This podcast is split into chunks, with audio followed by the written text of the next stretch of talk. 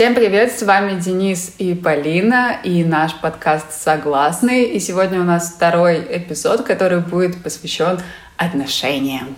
Всем привет. Он посвящен отношениям не просто так. Мы неделю назад? Нет, меньше. Меньше, чем неделю назад мы поженились. И вот мы вернулись в Москву с сказочного острова в Греции и решили обсудить актуальный вопрос, как так вышло. И, как так вышло. И что вообще мы поняли. И главное, наверное, почему мы э, решили об этом поговорить, это потому что что для меня, что для Полины э, в этих отношениях произошло очень много нового, нового новых подходов. И э, мы все еще, почти три года мы вместе, мы все еще не ругались ни разу по-настоящему. Нет, мы ругались один раз. Зачем мы ругались там, один раз, но мы не, мы не повышали голос, верно? Ну, нет, но это все равно было, была большой, большая тема для обсуждения, которая закончилась слезами. Окей, okay. ну, в общем... Э... Одна ссора за почти три года, я думаю, это все равно хорошо. Да, да. К слову, мой отец считает, что это ненормально. Все считают, что это ненормально. Все считают, что это ненормально. Прошу заметить. Да, считают, что мы врем или я не знаю что. Мы неадекватная пара, которая не ругается. Но, возможно, мы поговорим об этом сейчас и прольем свет на то, почему так происходит у нас. Mm-hmm. И почему у нас это получается. В общем-то, хотя мы не прикладываем к этому никаких особых усилий специально – но И это... тут нас все возненавидели еще больше. Но просто, наверное, ну, по крайней мере, у меня было немало отношений длительных, которые заканчивались очень плохо, и я вынес некоторые уроки для себя, что я делаю не так и что я должен делать иначе. Угу. Почему была выбрана эта тема? Мы, все, мы решили все делать по структуре, потому что я настояла. И вначале мы всегда обсуждаем, почему же эта тема была выбрана. И помимо того, что мы поженились, а, на самом деле главным триггером для этого подкаста стал фильм, а, который я посмотрела в Греции. Почему-то я не придумала ничего лучше, чем на следующий день после свадьбы посмотреть а, дневники Бриджит Джонс. И да, я не совсем горжусь этим решением. Денис сейчас накрыл лицо рукой. Но э, я платила подписку на Netflix, и нужно было что-то посмотреть. И я поняла, что очень популярные фильмы и сериалы, которые в какой-то степени являются ну, я, окей, я не хочу называть Бриджит Джонс классикой, но то, что является очень популярным, на самом деле э, презентует реальность в совершенно неправильном ключе. Когда я смотрела фильм, а, я посмотрела две части. Нет, я не остановилась на одной. И когда, когда я была на середине второй части, я просто остановилась, подошла к Денису и сказала, почему за весь фильм они просто не сели один раз и не поговорили, и не обсудили свои проблемы? Почему они только постоянно ссорятся и хлопают дверьми? И на самом деле я поняла, что все фильмы и сериалы, которые я смотрела, в которых э, был так или иначе сделан акцент на отношениях, э, там никто никогда не садился и не обсуждал свои проблемы. Наверное, потому что иначе это был бы просто очень скучный фильм. Но, но э, к сожалению, мы склонны сравнивать свою жизнь с фильмами, сериалами, Инстаграмом и прочими популярными э, ресурсами информации. И когда мы это делаем, мы вдруг э, понимаем, что наша жизнь какая-то скучная, неправильная, и чтобы создать какой-то огонь в жизни, мы почему-то выбираем э, придраться к своему партнеру или поругаться с ним, или хлопнуть дверью, или закатить э, скандал на пустом месте. И, в общем-то, э, я поняла, что я делала это достаточно часто во всех своих предыдущих отношениях. И в какой-то момент это все дошло до полного абсурда. И когда все закончилось в очередной раз очень плохо, И буквально сразу же мы встретились с Денисом.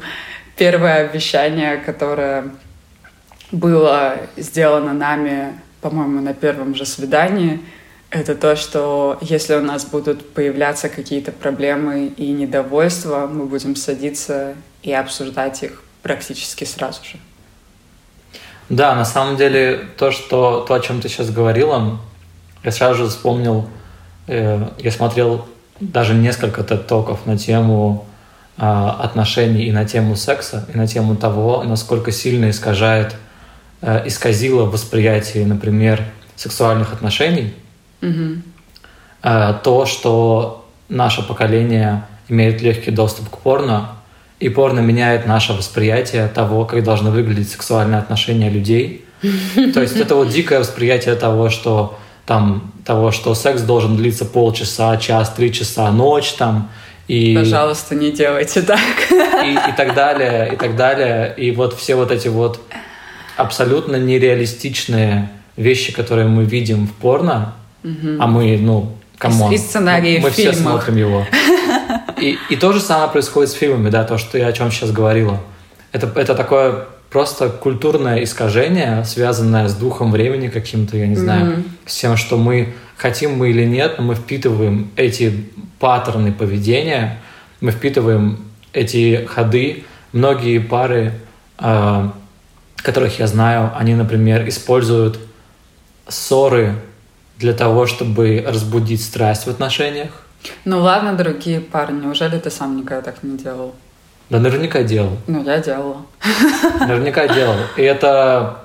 То есть никто же не отдает себе отчет, во-первых, в, то, в том, что это деструктивный способ пробудить какую-то страсть. Да. А во-вторых, что это хороший звоночек, такой серьезный звоночек в пользу того, что что-то не так в отношениях идет, почему вам необходимо поругаться в пух и прах и устроить скандал для того, чтобы потом заняться страстным сексом.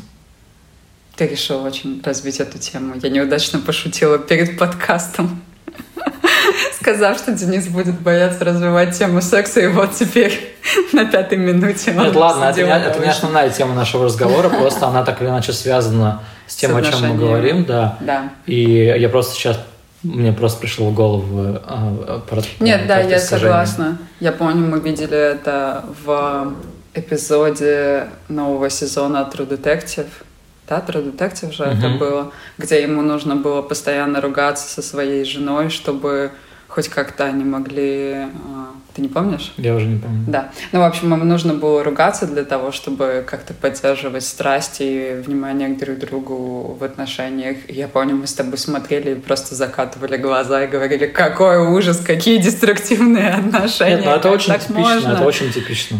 Да. Мы поговорили сейчас немного о том, почему была выбрана эта тема, и, надеюсь, стало немножко понятно, почему эта тема кажется нам важной. И постепенно мы переходим к вопросам к друг другу. И я уже немного поговорила о нашем личном опыте а, и почему во многом наши отношения такие, какие они есть. А, но мой первый вопрос будет к тебе, почему ты думаешь, э, у нас не было, практически не было ссор, почему мы можем так комфортно взаимодействовать с друг другом. И это не то, что мы тут сели и придумали, что мы такие. На самом деле мы получаем достаточно много странных лично для меня комплиментов о том, что у нас гармоничные, классные отношения, мы смотримся вместе очень спокойно и радостно, и меня всегда очень удивляют такие комплименты по отношению к нашим отношениям. Но, возможно, у тебя есть какие-то мысли по этому поводу. Ну, во-первых, я хочу сказать о том, что а, чтобы не сложилось впечатление у слушателей, что мы какие-то тут гуру отношений и типа а, я думаю, что есть масса пар, которых э, не три года вместе, а 10 лет, 20 лет, 30 лет вместе, которые могут гораздо больше рассказать, чем мы. Mm-hmm. Я бы с удовольствием бы их послушал, потому что, мне кажется, это э, та мудрость, которую, как любая другая, которую нельзя приобрести никак иначе, кроме как самостоятельно, но, но какие-то основополагающие вещи, возможно, ну, то есть мне интересно было бы спросить, например, у людей, которые встречаются 30 лет, как им это удается. У меня Ты просто, думаешь, нам у это меня не просто в окружении таких людей нет. Вот в чем проблема. А, ну ни да. мои родители, ни твои родители, ни родители моих друзей не живут вместе. Да. Поэтому, э, опять же, почему мне кажется, что это дико актуальная тема, потому что у нас сейчас разводов больше, чем браков. Да. И Мы оба дети развода. мы оба дети разводов, да, мы оба... Ну, то есть Полине еще повезло, она росла, де- детство прошло у нее в, на- в хорошей семье, в любящей. У меня детство прошло как попало. Честно говоря. Мама, папа, Дениса, привет. В 7 лет мои родители развелись, мама начала работать, я начал самостоятельную жизнь, варил себе пельмени каждый день. Э, И в 15 лет начал жить один, и фактически я не думаю, что, что я ощущаю какое-то... То есть у меня нету какой-то базового представления о том, что такое семья. Я ни разу не был с мамой и папой где-то в Ну да. ресторане или в поездке или в кино. Ну, то есть у меня просто это отсутствует, возможно, поэтому для меня это особенно важная тема. Э, И основываясь на том, что когда мы готовились к подкасту, мы думали о том, вот, а что на самом деле, почему мы, э, почему у нас это получается и почему мы не ругаемся. И есть два пункта, которые, первый пункт, который я вынес из всех своих прошлых отношений и своего жизненного опыта, и второй пункт, это который я понял сейчас. И я начну с него, со второго. Э, Невозможно построить отношения с кем-то, не построив отношения сначала с собой. Потому что в очень много, многих случаях то, как мы ведем себя с людьми, это следствие нашего внутреннего какого-то недовольства собой, какой-то какой-то, какой-то дисгармонии внутренней. И если вы хотите научиться любить, вам сначала нужно любить себя, тогда вы сможете любить кого-то другого. Если вы хотите уважать кого-то, вам сначала нужно научиться уважать себя Мгм. и так далее. Это можно бесконечно перечислять. И я думаю, что это самое важное. Да, Потому это что- очень важно. Даже, возможно, не, сколь- не столько любовь к себе, сколько уважение к себе, потому что если в отношениях нет а, уважения, и люди позволяют себе, например, выяснять отношения в общественном месте или там Или повышать просто повышать голос. да. повышать голос, кричать друг на друга матом. И такое бывало, да. И когда это происходит, очень быстро можно почувствовать, когда в отношениях нет никакого уважения по отношению к партнеру. И если его нет, то ни о каких здоровых долгосрочных отношениях, мне кажется, речи быть просто не может, потому что это не уйдет далеко, вы просто погрязнете в ссорах, и дальше этого никуда не двинетесь. И будет хорошо, если вы просто сможете выбраться из этих отношений как можно быстрее и пойдете учиться уважать себя в первую очередь, свои интересы и вообще да, относиться к себе Да, и по-другому. то же самое касается доверия, например, как Мгм. очень важного и э, основополагающего блока вообще в отношениях.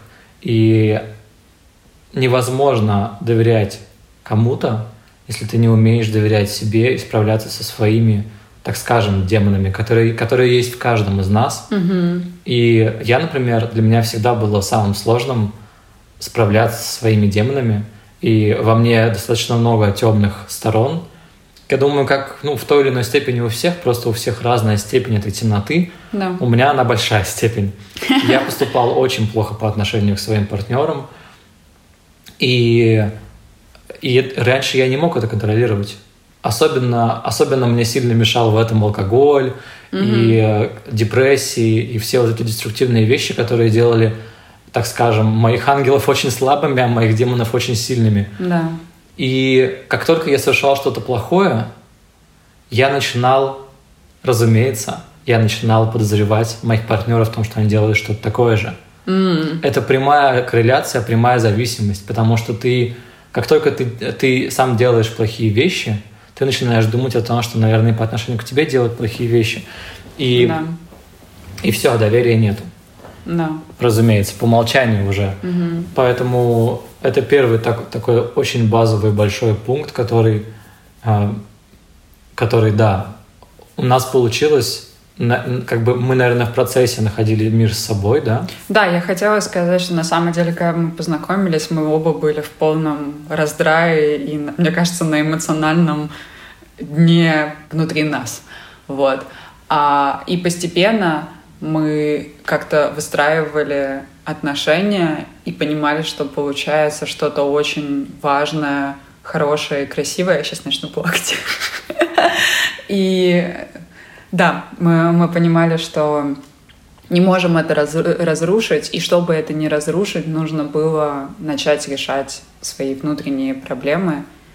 И постепенно, мне кажется, мы смогли это сделать, но я не могу сказать, что этот процесс произошел быстро, он развивался на протяжении всех наших отношений.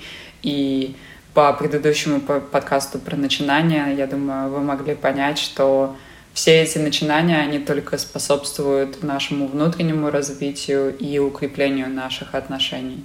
Так, а ты сказал про второй, вторую часть, и какая была первая? Да, вторая, вторая — это то, что я хорошо очень вынес из своего прошлого опыта, и то, о чем я тебе сказал в самом начале отношений, и что на самом деле для меня очень сложно, потому что, ну, чтобы вы понимали, мы с Полиной пошли на первое свидание, и это первое свидание не закончилось. Оно все еще продолжается. Да, не было второго свидания, не было третьего свидания. Мы просто остались вместе с самого первого дня. И, по-моему, через неделю или через меньше, чем через неделю ты уже переехала ко мне. Ну, я как бы переехала сразу, но вещи мы перевезли на третий или ну, четвертый да, день. Да, и я к тому, что я, в принципе, склонен к тому, чтобы максимально соединяться с человеком угу. и не, не разграничивать сильно жизнь персональную от отношений. Для меня это сразу же отношения главное, и я не, не ревностно защищаю свое персональное пространство. Да, я тоже. Да, и, и как бы из-за того, что я его не защищаю, очень быстро оно исчезает. И это большая проблема, по крайней мере для меня. Угу. И из всего прошлого опыта своих отношений я выявила, что очень важно сохранять свою личную жизнь, угу. хотя бы в какой-то степени. И что самое важное, нужно не забывать о том, что личностное развитие каждого человека в отдельности в отношениях — это ключевое для того, чтобы сохранялся интерес друг к другу, потому что отношения — это во многом дружба, это во многом обмен опыта, это во многом взаимное обучение, обмен идеями и всем прочим. И если каждый по отдельности не будет развиваться, а вы развиваетесь просто вместе как единый организм, угу. то очень быстро вам станет интересно друг с другом, потому что вы просто одинаковые. Мое любимое слово партнерство в отношениях. Да, партнерство. Хотя кому-то может показаться, какое партнерство это уничтожает романтику, любовь, но на самом деле это как э, отношения, это по сути, как еще одна работа, не в плохом смысле, если ты любишь свое дело и свою работу, то для тебя это будет а, очень важно. То же самое с отношениями. Это не просто, что ты пришел, сел и сказал, люби меня таким, какой я есть, или такой, какая я есть, и не буду я меняться, и не буду ничего делать. Это как бы вот это постоянный обмен э, мнениями, взаимный рост, развитие. И если кто-то один не хочет меняться, опять же, велика вероятность, что эти отношения далеко не, не уйдут. уйдут. Да. Да. Вот к чему ты вел. Я просто не могла понять, какая будет первая часть, которую ты вынес из отношений. И я да, и на самом деле, на самом деле это то, что, наверное, не так уж хорошо получается у нас с тобой делать. Ну, я бы не сказала, нет. Но я помню, когда ты впервые ко мне пришел с этой идеей, и я тот человек, который любит растворяться в отношениях и любила это делать очень сильно. То есть я просто задвигала все свои потребности, все свои мечты, все свои желания, растворялась в человеке, с которым я встречалась, отдавала ему свою жизнь в руки и говорила, делай с ней все, что хочешь, э, я буду, видимо, соглашаться. И ему становилось неинтересно. Да нет, не то чтобы прям становилось интересно, мне становилось в какой-то момент неинтересно. Это такая немножко обратная сторона, что когда ну, человек начинает ожидать от тебя то, что ты будешь делать то, что он говорит, то это, ну, это не уйдет тоже никуда далеко. Mm-hmm. Все закончится очень быстро. И когда я понимала, что это не обмен опытом, а просто мне говорят, ты должна реагировать так, ты должна думать так, ты должна делать так, я понимала, что что-то здесь идет не так, потому что у меня есть свое мнение, но просто мне его было очень тяжело тогда выражать. И когда ты начинаешь растворяться и отдавать а, всего себя, и ты автоматически начинаешь думать, что лучше для партнера, и даже не предлагаешь какие-то вещи, которые лучше для тебя, и, возможно, они в дальнейшем будут лучше для внутреннего состояние пары. Ты просто не предлагаешь и соглашаешься с тем, что предлагает твой партнер.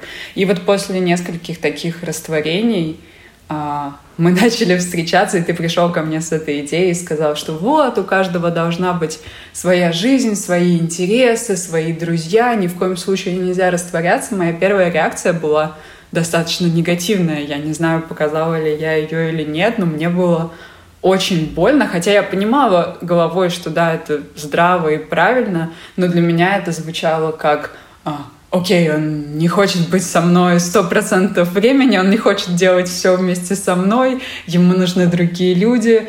Почему все так? Бедная я несчастная. Но при этом, заметь, мы с тобой проводим сто процентов времени. Да.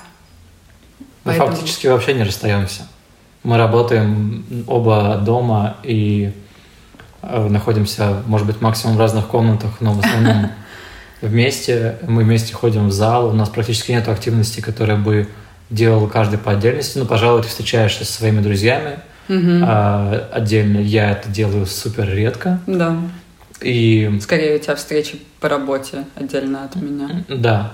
Но при этом мы, хоть мы и читаем во многом одни и те же книги, смотрим угу. одни и те же фильмы, у нас все равно ощущается какое-то раздельное развитие мысли, да. и очень часто мы, именно поэтому мы очень много говорим, мы очень много разговариваем, фактически мы постоянно разговариваем, обсуждаем, и очень часто я ловлю себя на мысли, что ты говоришь какие-то вещи, которые мне и в голову не приходили, и ты меня очень многому учишь. Поэтому... Хотя читаем мы практически одни книги да, и ну да, но вместе. мы же разные люди, у нас разное да. восприятие, и мы на, на разные вещи фокусируемся. Да, да, да, я это хотела сказать, что И как во, бы... во многом это дополняет друг друга, потому mm-hmm. что какие-то вещи, которые из этой книги ты почерпнула, а я нет, ты потом мне на них указываешь, и да. для меня это что-то новое. Да, да, да. Потому что, опять же, нас, наш мозг, он ищет подтверждение того, что нужно нам, и он не обращает внимания на все остальное, что там происходит в фильмах, в книгах. Он просто ищет то, что ему нужно в данный момент подтвердить.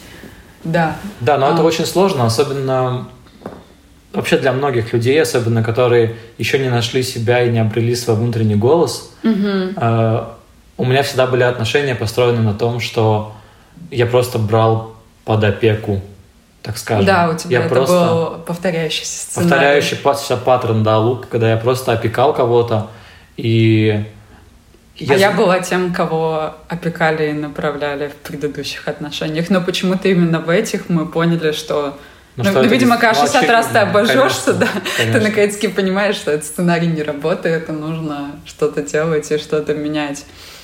Но у меня да. просто всегда это заканчивалось тем, что через год, максимум через два, у меня пропадал вообще какой-либо интерес к человеку. Угу. И как бы... И все. И все. И, все. и когда пропадает интерес, и не о чем говорить, и нет никакой этой внутренней связи в отношениях, все очень быстро заканчивается. Да, но если у тебя было вот эти два главных момента, то я, то я помню, как я пришла. Я, я практически уверена, да, что это было на первом свидании, и я сказала, что если есть проблемы, их нужно обсуждать, нельзя в них вариться, потому что, опять же, потому что я растворялась в отношениях, я э, не обсуждала проблемы, я думала, что так должно быть, что я просто недостаточно опытная, поэтому я не понимаю, какие отношения должны быть. Но сейчас и вообще на протяжении всех наших отношений если у нас появляется малейшее недовольство, а оно будет появляться даже в самых счастливых, Немного, идеальных конечно. отношениях, да, а, мы садимся и обсуждаем. И это не милые приятные беседы с чаем и подушечками в виде сердечек. Это, ну, иногда это бывает действительно тяжело и, жестко. Я могу начать плакать где-то в процессе, просто потому что это достаточно эмоциональные беседы, и мы всегда приходим с э, фразой, что мы это делаем для того, чтобы мы стали лучше и отношения стали лучше, но это не значит, что беседа будет приятной, потому что так или иначе твой партнер указывает на какие-то твои слабые места, на твои ошибки, а объясняет, почему эти реакции задели его, и ну, это не может быть приятным. Ты так или иначе хочешь защититься, ты хочешь сказать, нет, это ты виноват. Но из-за того, что мы проделывали это уже достаточно много раз, мы научились более-менее спокойно это делать, но все равно это не бывает легко. Это никогда не бывает легко. Это не бывает легко, да, но в конце я всегда чувствую, что это просто на 100 очков прокачало наши отношения и нас самих, и достаточно быстро мы находим решение этих проблем, и уже там через неделю мы не помним, что был этот разговор, но мы видим массивный позитивный сдвиг в наших отношениях и вообще в том, как мы взаимодействуем. Кстати, мне кажется, самое время рассказать о системе крестики нолики. В общем, история такая. Итак, система крестики и нолики. Мне однажды снился сон, что я рассказываю на Теде про эту систему. Не сон, ты, у тебя была температура почти 40, а, и да, ты да, мне да, сказал, я видел в голове сейчас, как я даю тет-ток о нашей системе крестиков и ноликов. Я такая, о, милый. В общем, э, ситуация такова, что из-за того, что я э, всю жизнь или жил один, или кого-то опекал и всегда был главой семьи, я привык к тому, что хозяйство на мне. Я привык мыть посуду, привык убираться дома. Для меня это... Идеальный мужчина. Для меня это абсолютно, то есть готовка и так далее, для меня это абсолютно нормальные вещи. Я, конечно, от них тоже устаю, но я просто привык за последние там, я не знаю, сколько 15 лет. 15 лет? Ну больше? ладно, 15. Я когда да, с больше. родителями жил, как бы мама тоже... Я всегда убирался угу. дома, и мама, мама меня просто заставляла это делать, и мыть посуду и так далее. Да. Поэтому я просто к этому привык. А, но Полина привыкла к кочевой жизни, к модельной, она привыкла к тому, что она сама по себе, она не привыкла готовить постоянно еду или... И я росла в очень заботливой семье, где мне не давали мыть полы, даже не предлагали мыть полы, я очень редко мыла посуду, я практически не готовила, и, в общем-то, я помню, как... Это смешная история, как я впервые оказалась в модельной квартире в 14 лет. Я тебе не рассказывала, мне кажется, ты сейчас будешь очень смеяться. И я захотела приготовить а, я не помню, что я захотела. Помню, я хотела, типа, приготовить яйца. И по какой-то причине я считала, что они в коробке уже вареные. Я купила яйца. Мне было 14 лет, и я такая, сейчас я съем яйцо, и я бью это яйцо об стол, чтобы почистить. И оно, ну, оно, естественно, сырое, и оно растекается, и я сижу и такая, что-то пошло не так. В общем, да, теперь вы поняли. А через пять лет мы познакомились с Денисом и начали встречаться. Через пять с половиной после этого момента. Не сильно что изменилось к тому моменту. Да, в общем, фабула такова, что у нас был некий рассинхрон в этой части. И первый, я не знаю, год. Год. Год, наверное, может быть, полтора даже. Да. Э, так или иначе, большую часть дел по дому делал я. И, разумеется, Особенно, когда мы начали работать активно и появилось... Когда я начала работать в офисе, а ты продолжал работать из дома, рассинхрон стал еще больше, потому что, приходя с работы, я ожидала ужин, потому что время было 8 вечера, и я возвращалась с работы, и мне хотелось Да, есть. я тоже весь день работал да. здесь. И, а по утрам я хотела подольше спать, потому что мне нужно было ехать в офис, и ты, получается, готовила завтраки, и в результате получилось так, что ты попросил меня готовить и мыть посуду хотя бы по выходным. И из этого тоже ничего хорошего не вышло, потому что в выходные я просто хотела отдыхать, а не работать. Да, в общем, эта проблема, эта проблема стала острой, и во мне начала накапливаться раздражение, которое угу. начало выплескиваться. Да. И мы сели. И уже в который раз, это был не первый раз, когда я предложила эту систему, и ты говорил, ну что, мы будем отмечать серьезно посуду и готовку, как дураки. Но в какой-то, я не знаю, в третий, в четвертый, в пятый раз мы решили, что... Мы стоит попробовать. Стоит да. попробовать, потому что это действительно выходило из-под контроля, и я понимала, что я не могу дальше выезжать на том, что я просто ничего не буду делать по дому. А, и мы взяли лист бумаги, карандаш, а, сделали две колонки. В одной написали Полина... Нет, в одной написали посуда, в другой а, еда. Да, верно. Да. А крестики был Денис, нолики была я. И если Денис готовил, мы ставили крестик. Если следом за ним готовила я, мы обводили этот крестик ноликом. И так мы выровняли а, готовку и мытье посуды, хотя бы разделили поровну. Сейчас, наверное, некоторые мужчины скажут, что за хреновая хозяйка, она должна делать все. Да, сама. Разумеется. Какие, какая дележка поровну, но да, иногда в таких тяжелых ситуациях. Нет, справедливости ради, я никогда не считал, что вот эта вот система женщина убирается, убирается делает все по дому, мужчина работает. Во-первых, она, мне кажется, деструктивной с точки зрения того, что женщина не развивается никак. Да. И это неминуемо приводит к тому, что в отношения просто становятся деструктивными. А, ну, как бы... Мужчине... Так заканчивается большинство браков на самом деле. Так, так начинается большинство измен. Да. И любовниц. Это тоже. Всегда любовница начинается с этого. Угу. А, во-вторых, второе, вторая ситуация, как, например, в ситуации у меня у мамы в семье, угу. когда она работает, причем работает очень много, угу. и, и при этом она держит на себя все хозяйство. И это вообще дикий перекос. И это вообще дикий перекос, потому что я не представляю, во-первых, как она это делает, и как mm-hmm. делают все женщины, в принципе, в России большинство работает да. так и живет.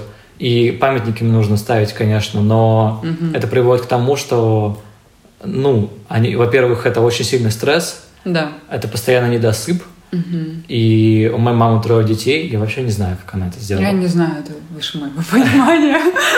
Поэтому я никогда не считала, что это правильно, я всегда считала, что должно делиться поровну. Угу. Возможно, какие-то вещи... То есть со временем мы, например, поняли, что Полина и завтраки — это не очень совместимые вещи, она не Да, любит. это просто не работает. Хотя я научилась их. Я сегодня готовила завтрак. Попрошу, уважаемые судьи, попрошу принять к сведению, что сегодня я готовила завтрак.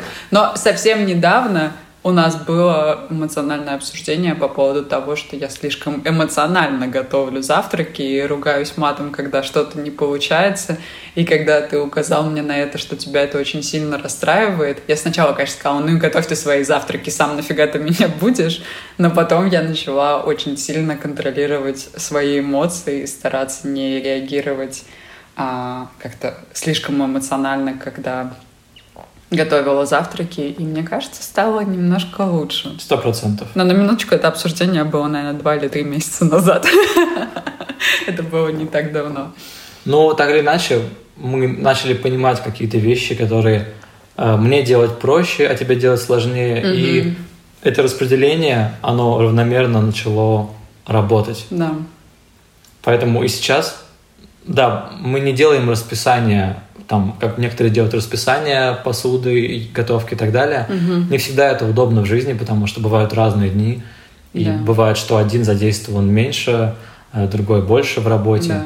Э, но так с этими крестиками и ноликами мы всегда визуально видим. Бывает такое, что кто-то из нас вырывается вперед. Да, и Денис, у него там три крестика, и я такая, нет! И тогда, да, и тогда Полина начинает активно делать, чтобы закрыть эти крестики там да. подряд. Э, в любом случае, это, это получается в форме игры. Ну да.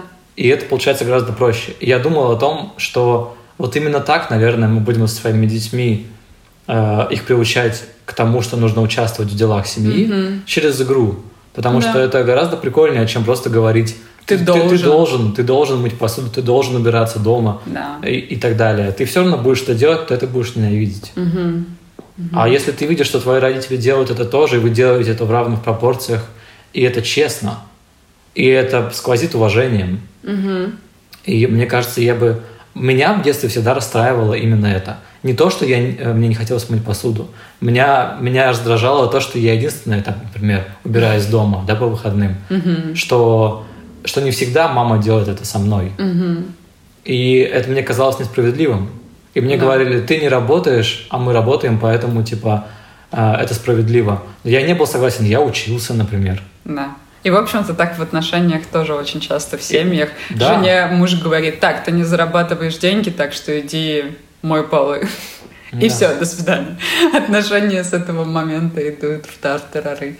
А, Я хотела с тобой обсудить еще одну тему, и мы ее предварительно, я задала вопрос, и ты сказал, что у мужчин вообще этого нет. А, как- опять же, в этом же фильме, и вообще это достаточно распространенный сценарий в моей жизни, когда какие-то проблемы в отношениях, ты не идешь обсуждать их с партнером, а идешь к своим друзьям, которые начинают тебе Советчики. советовать о том, как нужно жить. И самое страшное для меня было даже не в отношениях, а, а когда я была одинокой. И мне я, я столкнулась с целой историей о том, как мои же одинокие подруги учили меня, как нужно начинать отношения с мужчиной. Это уже звучит очень странно, потому что как одинокий человек может чему-то научить другого одинокого человека, но а, почему-то есть целая какая-то мистика вокруг отношений и взаимоотношений с противоположным полом по поводу того, что нужно как-то проникнуть в голову, поселить какую-то мысль, как-то случайно влюбить, и потом а, этот э, мужчина или человек противоположного пола влюбится в тебя и, нач- и начнутся ваши отношения. Меня, когда я это все услышала, на тот момент у меня я уже прошла через а, а, через достаточно серьезные отношения дважды, и мне было все это очень странно слышать, э, потому что мне казалось, что это совершенно нездоровый способ начинать отношения, как-то там пытаться что-то поселить в голове. И... Но я как бы, я, я слушала, я не могу сказать, что я сильно последовала всем этим советам, я попробовала однажды из этого ровным счетом не вышло ничего, и я решила, э, нет, я буду делать, как я делала всегда раньше, а как бы я все делала всегда очень просто, просто там начинала общаться, и если я понимала, что интерес есть, эти отношения куда-то развивались. И то же самое, вот, в общем, к чему я хочу подвести, это вот эти вот странные советы, ко- которые ты получаешь от подруг, от друзей, все тебе пытаются сосунуть какое-то свое мнение, направить тебя в отношениях, и из этого получается ровным счетом ничего хорошего. И, и да, я хотела спросить у тебя, были ли у тебя, был у тебя такой опыт, советовали ли тебе что-то в отношениях, и вообще как ты к этому относишься? Да, у меня такого опыта вообще не было. Я не знаю, что- это действительно женская история? Я, я тоже не знаю, возможно, у меня нет, у меня нет такого, у меня нет таких близких друзей, с которыми я бы постоянно общался, с которыми мы обсуждали бы все, и никогда таких друзей не было, поэтому э, не знаю, в принципе, у парней не то чтобы сильно Принято, Принято. сидеть и говорить о А. своих чувствах. да-да-да обсуждать что-то. Э, Возможно, это только у меня, возможно, это у всех, я не знаю, но я несколько раз сталкивался с тем, что я спрашивал советы, особенно когда, ну, там, несчастная любовь, там, ты кинут или что-то еще, ты пытаешься найти у кого-то поддержки, ты пытаешься найти какую-то правду, сыворот, сыворотку исцеления от этой мучительной боли. Я помню, что я э, звонил каким-то своим знакомым, которые просто старше меня, и спрашивал, разговаривал с ними. Конечно, ни к чему это не приводило. Да. Потому что это, во-первых, чужой опыт, это не твой опыт, это совершенно разные ситуации. Во-вторых, это опыт непередаваем. И то, что работает в одних отношениях, возможно, не будет работать в других отношениях. Конечно, и сейчас я понимаю, что, в принципе, не так уж много людей подходят к отношениям правильно, и можно Мгм. наткнуться на такие советы, которые сделают в сто раз хуже. Именно на такие я и натыкалась, да-да-да. Ни к чему я хочу подвести, и для меня это на самом деле всегда было звоночком, что что-то не так идет в отношениях, когда я звонила своей подруге и говорила, нужно встретиться, и мы садились с ней где-нибудь в баре, начинали пить и дружно поливали своих партнеров грязью и говорили, какие они а, плохие создания. И на самом-то деле я делала это достаточно долго. И ты так на меня презрительно сейчас смотришь.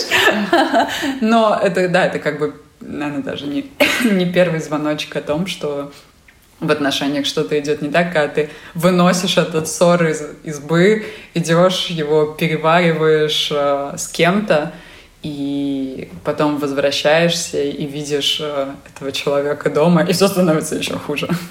Вот, и я поняла на самом деле, что если уж есть какие-то проблемы, то нужно идти их обсуждать, поэтому мы так и делаем. Или вообще, если есть какие-то проблемы, то уж лучше идти не к друзьям, а к семейному психотерапевту и обсуждать сначала с ним, а потом обсуждать это с партнером, чтобы как-то все это решить. Да, потому что, ну, в принципе, все сразу же начинают смотреть на, на ошибки своего партнера и любые какие-то проблемы сразу же вешают на другого человека, mm-hmm. тогда как в первую очередь нужно думать о себе и о том, что ты делаешь не так. Mm-hmm. И в принципе сейчас то, что я понял, так это, что невозможно выстраивать какие-то реально позитивные отношения, полные любви и доверия, если ты постоянно защищаешь свое эго mm-hmm. и постоянно сфокусирован на самолюбие и вот это вот это вот э, то есть ты думаешь, что это уязвляет тебя как личность, угу. тогда как на самом деле это все, конечно, фикция. И я даже в своих целях прописал, что я хочу в моменты каких-то проблем и в моменты каких-то несогласий или даже обиды, каких-то сильных эмоциональных моментов, я хочу уметь прибивать свое эго куда-то к земле, угу и приходить, даже если очевидно для меня или, не знаю, объективной, объективной очевидности, я считаю, не существует, бывает только субъективная, даже если тебе абсолютно точно кажется, что а, ты прав, а человек не прав, я хочу все равно иметь возможность в этот момент прийти и сказать «прости». Угу. Неважно даже, что если я считаю, что я не прав, но это просто акт, показывающий, что для меня куда важнее э, человек, чем собственное эго. Угу. И это вот, мне кажется, немаловажно. Да, я полностью согласна. Я очень стараюсь это делать тоже. Так, а от, э, от наших вопросов мы передвигаемся к вопросам аудитории. Да, мы все еще не сделали так как анонс. Анонс, да. Мы все еще записываем этот подкаст тогда, когда еще не вышел первый. Да. И мы еще не, не анонсировали и не собирали вопросы по друзьям. Но... Но этот вопрос приходил к нам очень много раз, пока мы были в отношениях. Он как бы у меня звенит достаточно громко в ушах. Меня всегда удивляет, когда я что-то слышу такое. А, это когда, например, мы с Денисом вдвоем, или когда я одна встречаюсь со своими знакомыми, и рассказываю что-то хорошее про наши отношения, я слышу что-то вроде «О, вы такие счастливые, вы такие удачливые, вам так повезло», у меня такого никогда не будет. И я всегда закатываю немножко глаза и начинаю переубеждать и говорить, что нет, все возможно. Но на самом деле человек не хочет, чтобы его переубеждали в этот момент — я даже не понимаю, зачем тогда это говорить, а просто как-то пожалеть себя и сказать, ну нет, у меня, я не способен иметь такие отношения, и, и в общем-то, да, вот э, эту тему я хотела бы немножко развить и обсудить с тобой.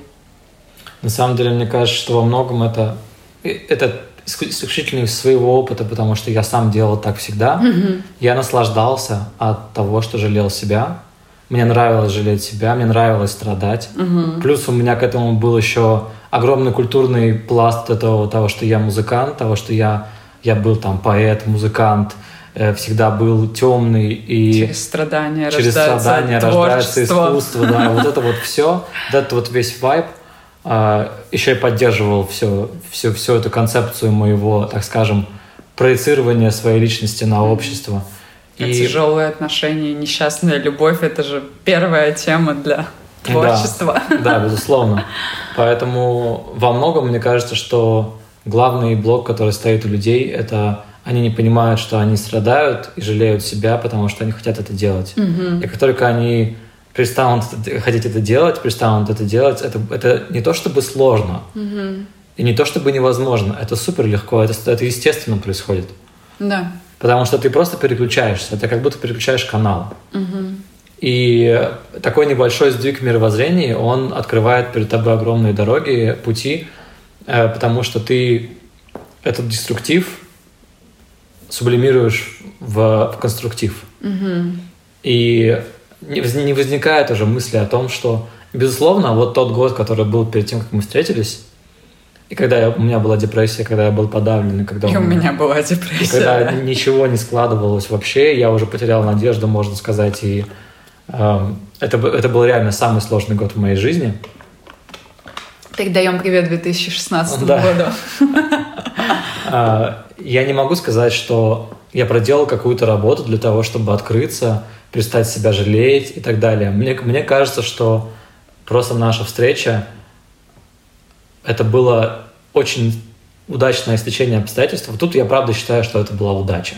Но все, что было после, то, что мы смогли угу. не просто не превратить это вот в стандартные, стандартную историю, да, э, драмы и страданий, угу. это как раз уже не удача, а чистая заслуга. Нас. Нас, да, наша. Да. И... Ну вот видишь, у тебя не было такого, но я помню очень четко этот момент, когда э, за несколько недель до нашей встречи у меня закончились самые тяжелые и в тот же момент самые короткие отношения в моей жизни. Я лежала совершенно разбитая, с похмельем. Мне было безумно больно физически и душевно. Я лежала, и я думала, все, я никогда больше не хочу таких отношений. Я не хочу растворяться в другом человеке я не хочу тащить кого-то в тот же момент на себе и там решать чужие проблемы. Я хочу здоровые, нормальные, спокойные отношения. Я не хочу больше никакой драмы. То есть я лежала, ну, то есть мне было очень тяжело, но я прям пообещала себе, что это последний раз, когда я довожу себя до такого состояния. И в тот момент я решила, что лучше у меня не будет отношений вообще, чем у меня будут деструктивные или какие-то да, несчастные отношения. И, в общем-то, в моей голове созрел план, что я полностью посвящу себя работе и не буду а, вообще в отношениях, буду разбираться с тем, кто я есть, и когда придет время, я просто встречу человека, который будет мне подходить. Но потом мы встретились через две недели. И совершенно неожиданно начались Именно такие отношения. Да. А. Окей, в общем, а, не знаю, ответил ли я на твой вопрос. Нет, подожди, давай, давай э, продолжим. То есть в первую очередь нужно перестать себя жалеть и понять, что все в твоих руках, и если ты хочешь э, полноценные, счастливые, здоровые отношения, в которых ты развиваешься, только от тебя зависит, будут это такие отношения Безусловно. или нет. И это правило, да. которое касается не только отношений. Да, мы, в принципе, обсуждали начинания, мы говорили об этом, что все зависит только от вас, нужно пробовать. Это не значит, что следующего человека, которого вы встретите, он обязательно совпадет с вами на 100% в этом видении. Но мне кажется, я не знаю, опять же, многие говорят, что когда начинаются отношения, лучше не давить, лучше не говорить, что там ты ожидаешь, что это будет что-то долгое, а, и там потенциально брак, семья, дети, вот это вот все. Но мне кажется, еще где-то на берегу, еще во время первых свиданий нужно обсудить, кто что хочет. Потому что если один хочет свободных отношений и тусоваться, а другой хочет потенциально брак, семья, дети и так далее, то Зачем тянуть полгода, чтобы об этом поговорить да. и узнать? И доводить друг друга до истерик, скандалов. То есть лучше сразу отпускать и отказываться и говорить, «Ну, тогда нам не по пути, я хочу найти другого человека. То есть я не думаю, что вот этим четким пониманием того, что ты хочешь от отношений, ты спугнешь потенциального партнера мне кажется, если ну, изначально показывать, чего ты хочешь, то из этого может получиться гораздо более сильное Ну, по крайней мере, ты не будешь тратить время и... Да, да, и... да, да, да, да. чем все мы занимались в той или иной степени наверняка. Да. И тратить время другого человека, Да. которому еще нужно отгулять. И когда все-таки начались эти отношения, ну да, в первую очередь это то, что мы обсудили, нельзя растворяться. Это не значит, что нужно полностью забивать на своего партнера и уходить, делать свои штуки, проводить время со своими друзьями, а потом просто приходить домой. Но нет, просто у вас должны быть а, разные интересы, чтобы вы в результате вечером встречались и обсуждали что-то новое, поговорить, да, да. что вы узнали, вы обменивались опытом и таким образом росли. И если есть какое-то недовольство, то это, это не будет просто, но садиться и очень мягко обсуждать это недовольство. А, опять же, лучше начинать с какой-то фразы, что я, я хотела бы обсудить эту тему, потому что она меня очень сильно задевает, и я хочу лучшего для этих отношений, и для тебя, и для себя, и для всех нас.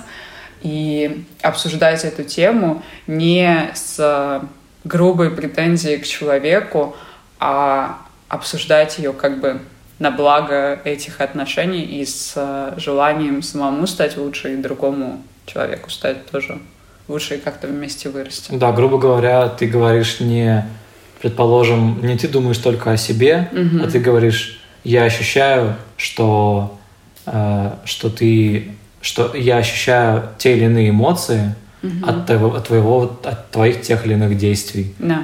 Потому что это совсем, ты, ты можешь сказать одно и то же, совсем по-разному. И это Да. будет вызывать совершенно разную реакцию. Мгм. Потому что нужно понимать, что любое обвинение, любая критика, это всегда вызывает защиту, независимо от того, насколько ты силен внутренне духом и она, как бы хочешь лучшего для отношений и любишь человека, все равно ты, ты, ты человек, и твои внутренние системы настроены так, чтобы защищаться на критику. Мгм. Поэтому э, всегда должна быть позиция позиция с другого человека, и нужно быть очень аккуратным, чтобы не, не просто критиковать, а говорить какие-то конструктивные вещи. Да. Это очень похоже было на выводы, да? Теперь нам нужны рекомендации. Ну, да, мы переходим к рекомендациям. Окей, окей, рекомендации. Давай начнем с тебя. С меня? Почему опять с меня? Ну ладно. А, моя первая рекомендация — это подкаст, который я очень люблю, и он от э, создателей Five Minute Journal. Называется The Icons. Это фамилия семьи. И подкаст э, называется How to have deep and meaningful relationships in your life. И там, на самом деле, они очень подробно разбирают то, о чем мы, в принципе, только что говорили, но достаточно поверхностно. То есть они рассказывают о том, как нужно обсуждать проблемы, почему нужно приходить к человеку, а не копить эти проблемы в себе, как их преподнести мягко, чтобы не задеть человека. И опять же, они подводят к тому, что если вы это будете делать, когда и это наверняка будет трудно, но в конце концов это приведет к гораздо более наполненным и позитивным отношениям, чем если вы это не будете делать. И моя вторая рекомендация — это книга, одна, одна из наших любимых теперь книг. А, Я ее видела, предыстория, обложку этой книги я видела, наверное, сотни раз. Я была уверена, что это самая глупая и ненужная книга, которую Как вообще я, можно да. прочитать. Как много может сделать плохой дизайн. Да, очень много. Это книга «Семь навыков высокоэффективных людей» Стивена Кови. А, Когда Денис ее купил, я закатила глаза и сказала, о господи, неужели ты будешь это читать? Хотя я совершенно не представляла, о чем книга, но обложка меня очень сильно отталкивала. Но когда ты ее начал читать и начал делиться своими мыслями по поводу этой книги, я очень захотела ее прочитать тоже. И когда я ее прочитала, я читала ее достаточно долго, а, когда я закончила, у меня просто случился, наверное, самый мощный сдвиг парадигмы в моей жизни. И несмотря на то, что эта книга хо- входит в топ бизнес книг, о бизнесе там на самом деле говорится очень мало, Да гора- гораздо больше там говорится именно о взаимодействии с людьми, о том, какие модели поведения мы выбираем, когда взаимодействуем с людьми. И в конце книги как раз-таки автор рассказывает о том, как э, они с женой, находясь в браке уже очень долгое время, отправились на остров, чтобы он написал книгу, и каждый день они уезжали на мотоцикле куда-то на пляж и обсуждали свои проблемы.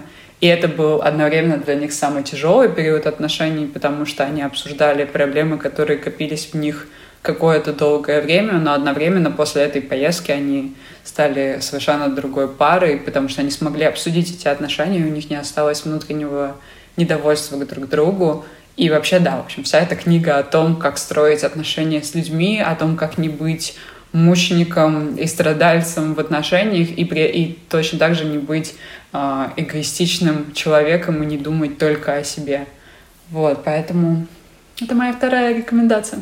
Да, эта книга, конечно, это вообще настольная книга нашей семьи. Да. Мы... Я думаю, про подкаст можно... Ой, про книги можно будет сделать отдельный подкаст, потому что да, это... есть те, которые нам очень сильно помогли. И на самом деле их не так много. Их не так много, да. Э, окей, мои рекомендации будут следующие. Начну, наверное, тоже с книги. Э, есть такой тоже бизнес, на самом деле, консультант – Э, с интересным именем Клейтон Кристенсен. Да, э, очень интересный персонаж, очень умный мужчина, который э, не просто говорит о бизнесе, но, как и Кови, тоже говорит о бизнесе через человеческие отношения. Mm-hmm. И у него есть не бизнес-книга, называется «Стратегия жизни». Ну, это... там и про бизнес тоже есть. Про бизнес тоже, но на самом деле это такая книга про, так скажем, баланс в жизни, угу. между работой, семьей, отношениями. И mm там она очень тоненькая, но там очень точно сказано, сказаны хорошие вещи про именно семейные отношения, про mm-hmm. взаимодействие внутри семьи э, и про детей. Там очень хорошая часть. Поэтому я очень рекомендую ее прочитать. Это не займет много времени, но это, безусловно, очень полезная mm-hmm.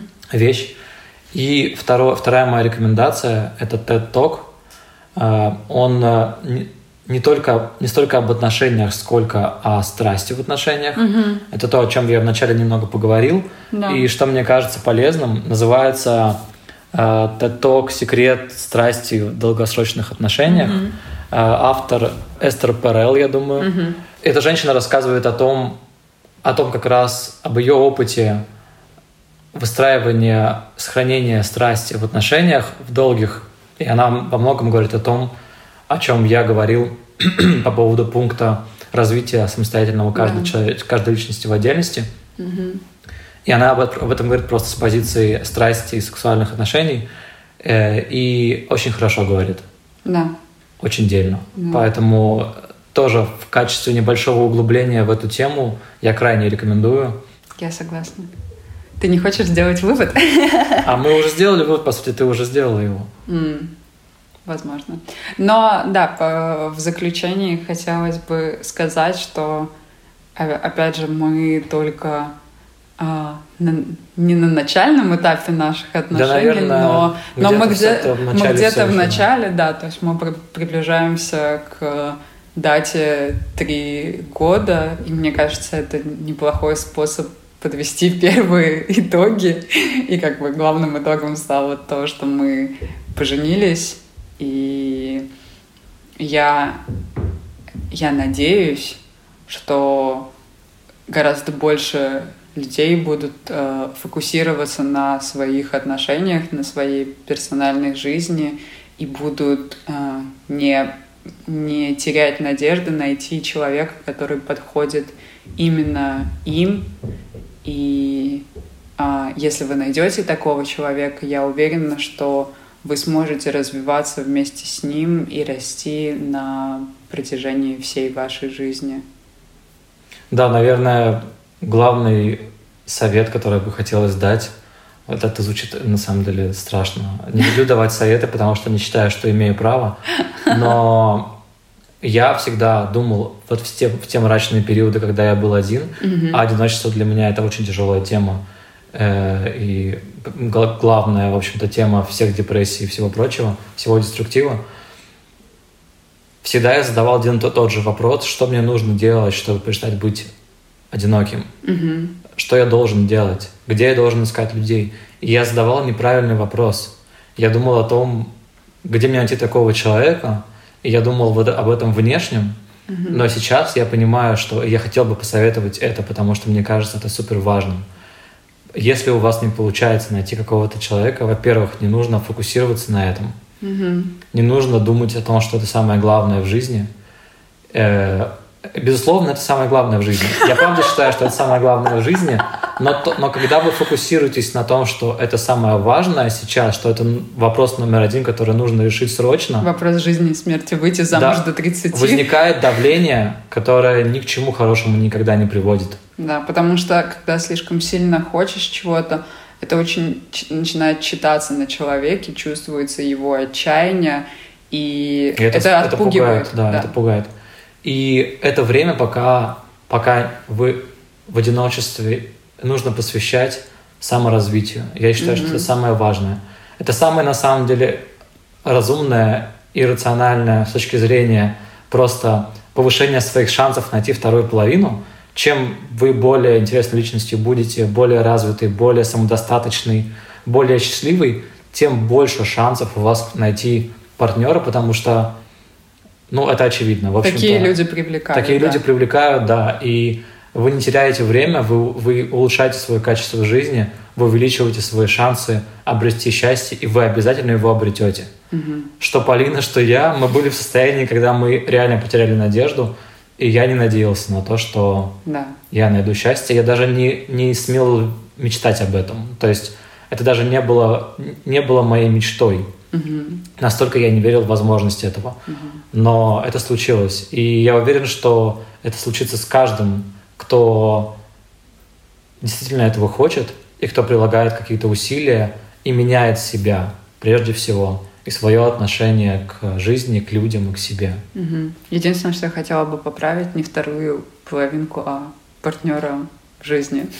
Тебе не нравится выражение «вторая половинка»? Нет, мне не нравится это выражение. Это как будто ты не полон Всего лишь сам. половина. Всего лишь да. половина человека. Да, я согласен. Очень хорошее замечание. Тогда на этом мы заканчиваем. Всем любовь и сердечки. С вами были э, подкасты «Согласные». Bye-bye.